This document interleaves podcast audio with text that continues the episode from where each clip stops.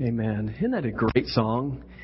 Uh, you know, we are beginning a new series of messages today called The Spoken Word. And, and I really believe that what people need to hear is a word from believers in order to encourage them. Because the fact is, we live in a world of brokenness. And that is one of my favorite things about that song is that, that we have a God who is a healer. And I, I don't know everything about you guys. I know some of you, and I can look out and I know some of the struggles that you've been through in, in life and some of the difficult things that you've dealt with. And I just want you to know today that there is a God who is a healer. Uh, there is a God who can take your brokenness and he can put you back together again.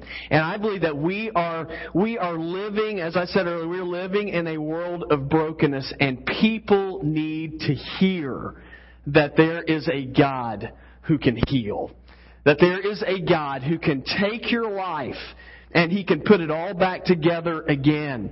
And I, think what happens to a lot of us is that we feel like that we're always, you know, we're always plugging holes in life, and you're trying to you're trying to get your fingers in all the leaks that are in, in the dams, and then right when you feel like you've got all ten fingers in and everything's all plugged up, there's another one that just sort of pops up, and you're like, man, this is ridiculous.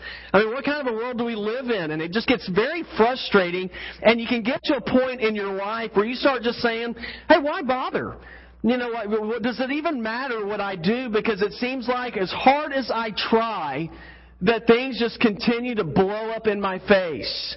And what I, what I want us to see as we go through this series on the spoken word is that we have, we have a God who can do something about all this.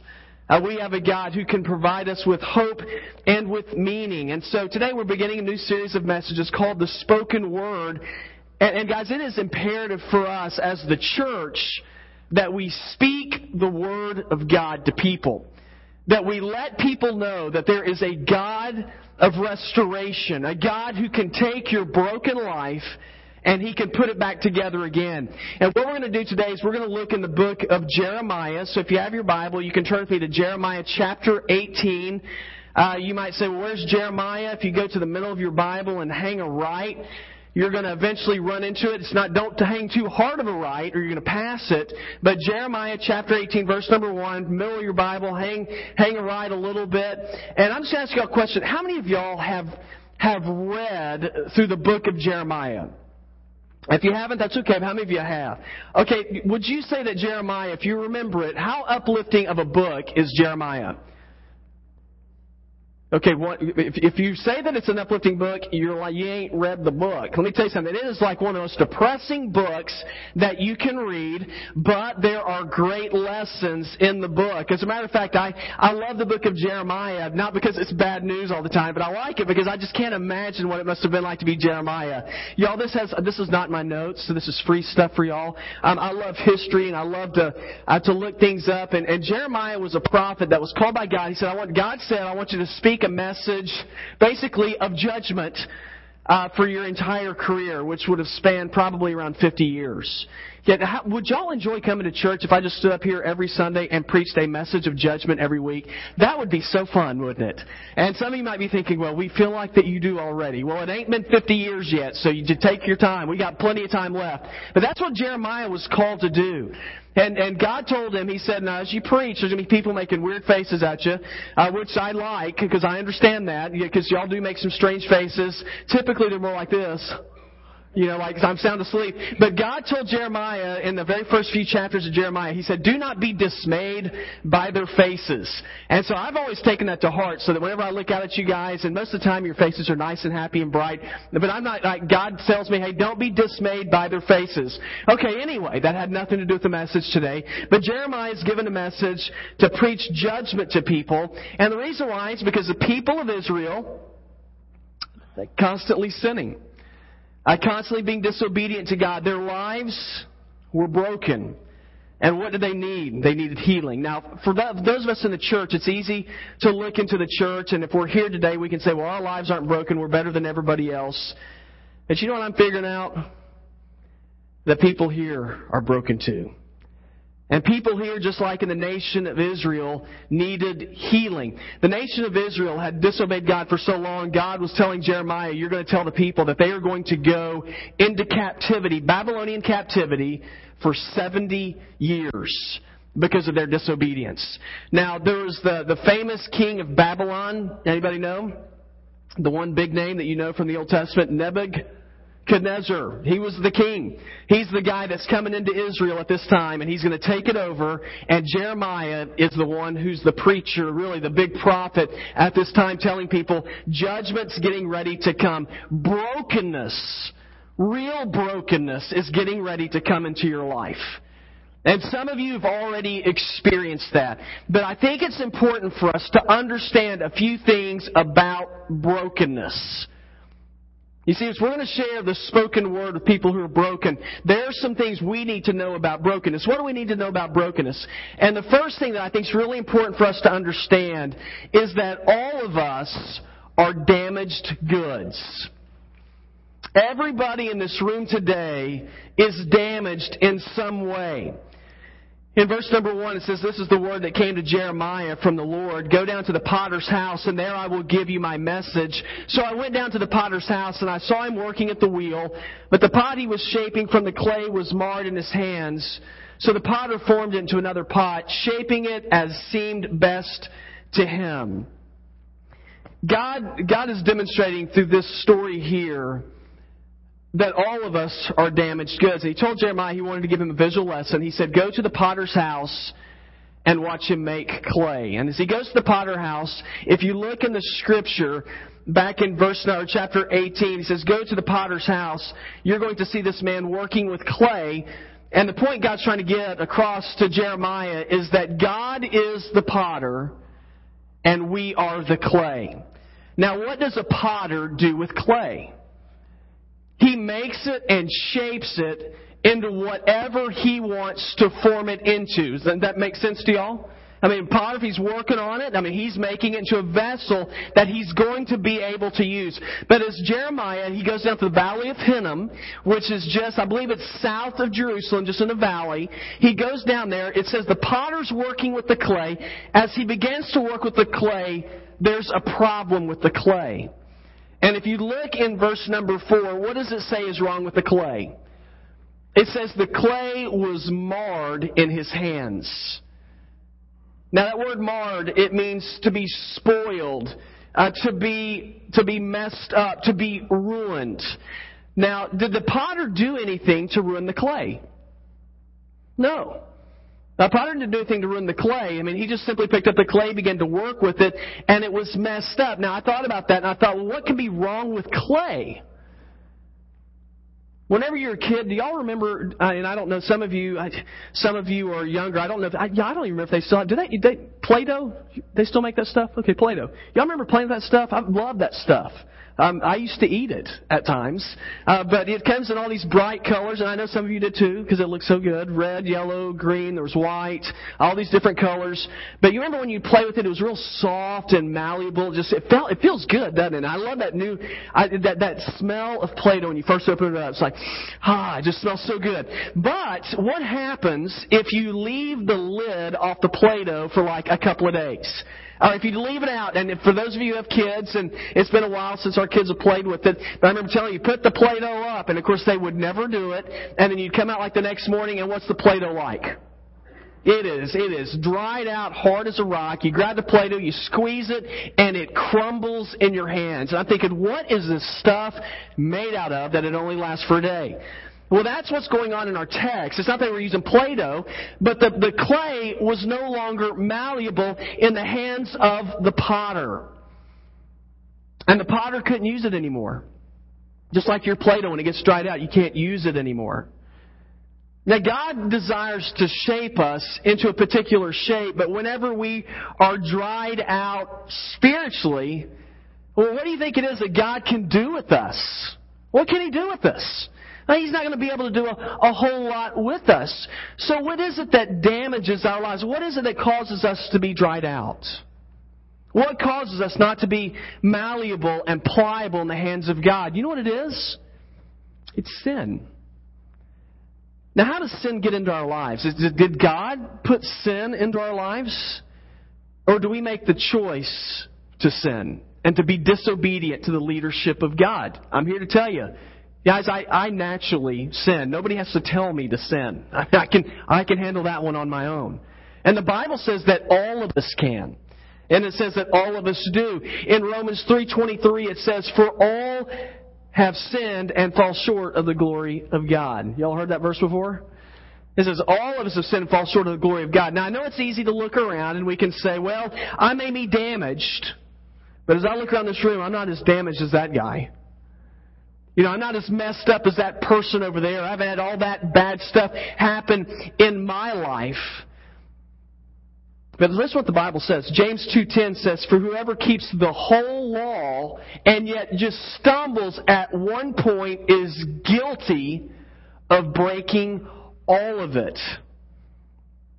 Now I don't care how good you are. If you mess up, you can if you mess up a thousand times or you mess up one time, the Bible says you are guilty of breaking the law. Now does that seem fair to y'all? That does not. I, I've read that verse, you know, my whole life, and it does. It doesn't seem fair to me. I think, well, if I've sinned less, then I should get more points than that other person. I shouldn't. I shouldn't. You know, I shouldn't be held accountable for so much. But you know what? What God is looking for, God is holy and He's righteous, and God is looking for perfection from His creation. God desires perfection from us. Now that's the scary news because we all know that nobody here is perfect. Romans 3, 10 through 12 says, There's no one who's righteous, not even one. There's no one who understands, no one who seeks God. All have turned away. They've together become worthless. There's no one who does good, not even one. None of us does good. We all sin. When I was a kid, I was a big Evel Knievel fan. Loved the guy. I had the Evel Knievel doll. Yeah, I shouldn't say doll, action figure had the Evel Knievel action figure. He had the little helmet you'd slip onto his head. Had a motorcycle. The little cord you'd pull, and he, you know he would shoot off. And you could had a little ramp, and he'd jump over it. And I, I love that thing. So I'm evil. I was an Evel Knievel fan. But y'all remember when he did this Snake River Canyon jump? Remember watching that on television. I was so excited. I was like, I cannot wait to see this. He's this little rocket thing. They're going to shoot him over the over the canyon. If you remember, and I, I was a little kid, and I was watching this thing. They shoot that rocket off, and it goes up in the air. And y'all remember what happens next? It, it went straight down. Talk about disappointing. I wasn't even worried about Evel Knievel. I'm thinking, man, what a bum ride that was. I mean, you know, not, not to mention the fact that the guy's heading straight into a canyon. Now, he missed. He didn't make it over. Now, the point is, what, what if he would have gone out 300 more feet? Now, that'd been great, I guess, except for, would he have made it across? He still wouldn't have made it across. So the point is, you can, you can miss by five feet, or a thousand feet, but a miss is still a miss. And the same idea is true concerning how we live our lives. Whether you have a big crater of failure in your life or little failures in your life, in the eyes of God, it is imperfection and it is a miss. And as God works with you as a piece of clay, man, He, he can't use us as we are disobedient to His leadership. And again, what Jeremiah is teaching the people of Judah is that he's like, hey, they're broken. You're broken. You are damaged goods because until they become aware of that fact, they're not going to be worth anything. Yeah, I've always heard that in um, in recovery programs. They tell you that you know you go through that stage of denial, and if you're going to if you're going to move forward and progress and have healing in your life, you have to move past denial. And I believe concerning our relationship with God, if we're going to to grow in our walk with God, we have to move past that phase of denial in our relationship with God. And, because I believe there's a lot of us who are in denial concerning our relationship with God. And we say things like, well, I'm a, I'm a pretty good person. I've done more good things than bad things in my life. I'm not as bad as that guy over there. And, and, and we feel good about ourselves, but the Bible points out to us we need to understand that in the eyes of God, not your eyes, the eyes of God, we are damaged goods. And that's, that's, I know that's a depressing start to the message, but that's, there's some things we need to understand about brokenness. And the first thing we have to understand about brokenness is we're all broken. We are all damaged goods. But there's another thing that I want you to see about brokenness, and this is the good news. That is that there is a hope for renewal. Even in the midst of brokenness, there is a hope for renewal. Look with me in verse number four. It said, But the pot he was shaping from the clay was marred in his hands, so the potter formed it into another pot, shaping it as seemed best to him. Now, Jeremiah noticed that when the potter was first holding the clay, it was ruined. And it, what could have been going on with the clay is it could have been too stiff, there could have been a stone in it, there could have been something that caused him not to be able to shape it. But if you notice in verse number four, if you look in there, do you see anywhere where it says that when he got the clay and he saw that it was marred, that he picked it up and said, Well, this clay's no good, I'm throwing it out? Do you see that anywhere? No. What does it say he did? The, the, the clay was marred and says, So the potter formed it into another pot. He began to rework the clay so that he could make it into a useful vessel. I did a little research on pottery, just to, I know y'all are impressed with that. And so I was like, you know, whenever the, the clay's all dried out, what can these guys do with it? And what they do is they, they poke holes in it, or they, they sometimes have to get a hammer and bust it up, and then they pour, put water all over it and leave it there for a few days. And as they leave the clay in the water for a few days, that dry clay gets hydrated again. And after a few days, the potter can come in and he can get that clay and he can begin to work it again.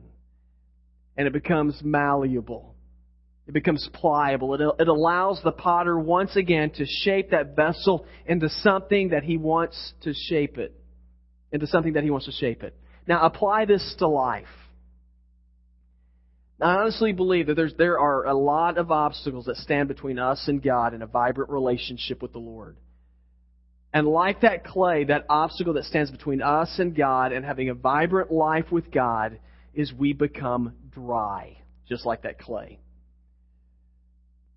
Now, if we're going to get over being dry, if we're going to become malleable again, something has to happen so that we're pliable in the hands of God again. And it's not that we're going to poke holes in our lives and lay in water and then we get all better again.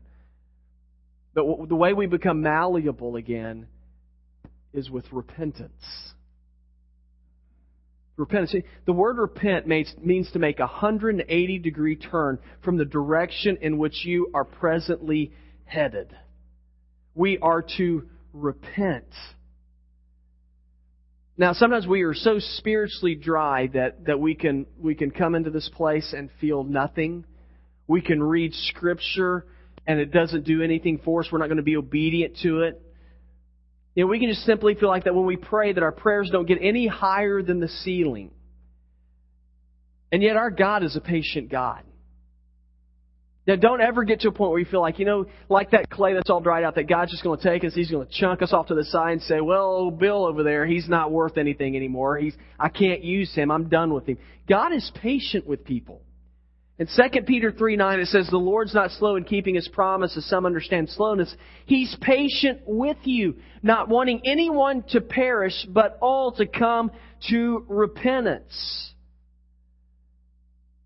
And that repentance is what makes us malleable again. Now, whenever we don't repent and we decide we're going to hang on to the direction of life we choose, guys, we're going to be on a path on a road that God doesn't want us to be on. And that path and that road leads to destruction. It doesn't lead to life. It leads to destruction. But when we repent and we follow the leadership of God, there's blessings that come. Jesus said in Matthew 6:33, "Seek ye first the kingdom of God and his righteousness, and all these things will be given to you as well." Now, at first you can say, "Well, then if I'm supposed to give up following after my wants and desires, man, it seems like I got to give up everything good in life that's enjoyable in life if I'm going to, you know, follow God." Let me tell you something. If you decide to follow God, it's going to be better than you ever dreamed. Ephesians 3:20 says, "Now to him who's able to do immeasurably more than all we can ask or imagine, according to his power that's at work within us." You see, following God's leadership in your life, it will lead to peace, it will lead to forgiveness, it will lead to joy, it will lead to hope, it will lead to meaning. Because our God can restore us. You know, in businesses, whenever they, they pack and, and ship certain items, they put them on those, those wood crates. And those wood crates are, you know, after a period of time, they get all dinged up, they get messed up, and so they, they hire companies out, businesses do, to come in and to chip up that wood, those crates, and then just get rid of it. Well, this one guy, uh, an entrepreneur, saw what they were doing, and he asked about those wood crates, and he said, what kind of wood are those crates made out of? Now, this is interesting. Most of those crates that they do shipping with, you know, they're made out of hardwood. They're made out of things like cherry wood, oak, and sometimes even mahogany. Now, this guy heard about that and he thought, well, I can do something with that. And so he said, what do y'all do with the wood now? And they said, well, we chip it up and they throw it out. Well, he decided to start recycling that, those crates and turning them into furniture. Now, whenever you chipped up those crates, they were worth $6 a ton. When this guy got a hold of it and started making furniture out of it, it was worth $6,000 a ton. Now, isn't that interesting? I think that's a really interesting story. And I go, man, talk about the restorative power of something. I mean, somebody can take something and make it new. Did you know that's what God does with us? God can take your beaten up, broken life, and He can turn it into something valuable. Now, there's some things we need to know about brokenness. First of all, all of us are damaged goods. That's the bad news. But here's the other thing we need to know. That is that there's hope for renewal, but also there is healing in the hands of the potter. That's the last thing I want you to see today. There's healing in the hands of the potter. Our last two verses here, it says, And the word of the Lord came to me, O house of Israel, can I not do with you as this potter does, declares the Lord? Like clay in the hand of the potter, so are you in my hand, O house of Israel. Now, Jeremiah, he preached this message of judgment all the time because he wanted people to repent. He wanted his nation to turn around because he knew if they did not turn around from following their own ways to seeking after God, that they're going to miss out on God's blessing. And it wasn't just they're going to miss out on God's blessing. He knew that God would turn them over to their own way of life. And God eventually is going to say to us, if you choose to go your own way, I'm going to allow you to reap the consequences of that. That's what happened to Israel. As you read through the book of Jeremiah, again, not an uplifting book, but as you read through it, what you're going to find out is the people were consistently hard headed and disobedient. So we're going to live our way. You know what happened to them? Babylon comes in. They set up siege works all around Jerusalem. It got so bad that people, to survive, began to practice cannibalism. You read through Jeremiah, Lamentations, it was an absolutely horrible situation. Now, guys, whenever we live a life apart from God's path and His leadership, it leads to destruction. Romans 6:23 says the wages of sin is death. The picture is if we refuse to follow God's leadership, we're going to earn our own wages. We're going to get what we paid for and how we lived. What is it? The Bible says it's death. Now, I don't think anybody wants to receive that salary. We, would like to be rescued for that. Now, here's the good news. The rest of that verse says, But the free gift of God is eternal life through Christ Jesus our Lord. Now, when we place our broken lives under the leadership of God and we call out to Him for His mercy, He, cha- he changes our payment plan.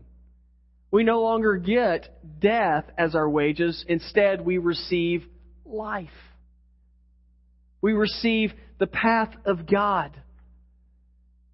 Jesus promises to lead us and to take care of us. Now, here's the question Are you broken? In your life today, are you broken? Do you need someone who can fill the cracks that are in your life? Because it's only going to happen whenever you place yourself in the hands of God. Who is, according to our text, He is the potter and we are the clay. And He can make us into anything that He chooses. And what I've discovered about the path of God is that His road is straight. You know, instead of me meandering all through life, the path of God is straight. In Proverbs 3, 5, and 6, it says, Trust in the Lord with all your heart, and lean not on your own understanding. In all your ways acknowledge Him, and He will make your paths straight. Now, there's some things to understand about brokenness. We're all damaged goods. All of us. The second thing to understand is there's hope for renewal, and there's healing in the hands of the potter. Now, folks, we're going to go through a series of messages called the spoken word because I believe, or I know, this world is broken. And we have friends and we have family and we have neighbors who have absolutely been chewed up and spit out by this life. And they need to receive the spoken word of Jesus Christ to find redemption and to find healing. And if it's going to happen, it will begin with us. It will begin with us. And so, what I'd like for us to do during this time, as we close our services. you just simply where you are, pray and you talk to the Lord and just simply say, Jesus, as a follower of you, I pray that you will open my, my heart and my eyes to the people around me that I can pray for, that I can pray that their hearts will be sensitive to you, that I can invite into the church where they're going to hear the Word of God so that their lives might be mended. So let's just use this time simply to pray for those that we know and that we might not even know, that their lives would be mended, and pray that God would use you to reach out to them. Let's bow for a word of prayer. Heavenly Father, I, I pray I pray, Lord, that you will impress upon our hearts people who are in need of you, people who are broken. And Lord, it doesn't have to be obvious that their lives are in shambles. It could be people who have everything on the surface going just right in their lives. But God, there is an unease within their spirit that they are not that they are not fulfilled, that they are missing something. God, I pray that that believers, that village church, would stand in the gap for these people with our prayers. Lord, with our invitations to them, with our love to them, with our service towards them. God, that they might discover that there's a God who heals. That there's a God who sees us mired in sin and who, who puts a hand down and says, You just grab my hand and let go that sin, and I'll pull you out of the pit. God, I pray for lives to be restored here. I pray, Jesus, that the people we pray for, that we will see firsthand their lives touched by the grace of Jesus. And I pray these things in Christ's name. Amen.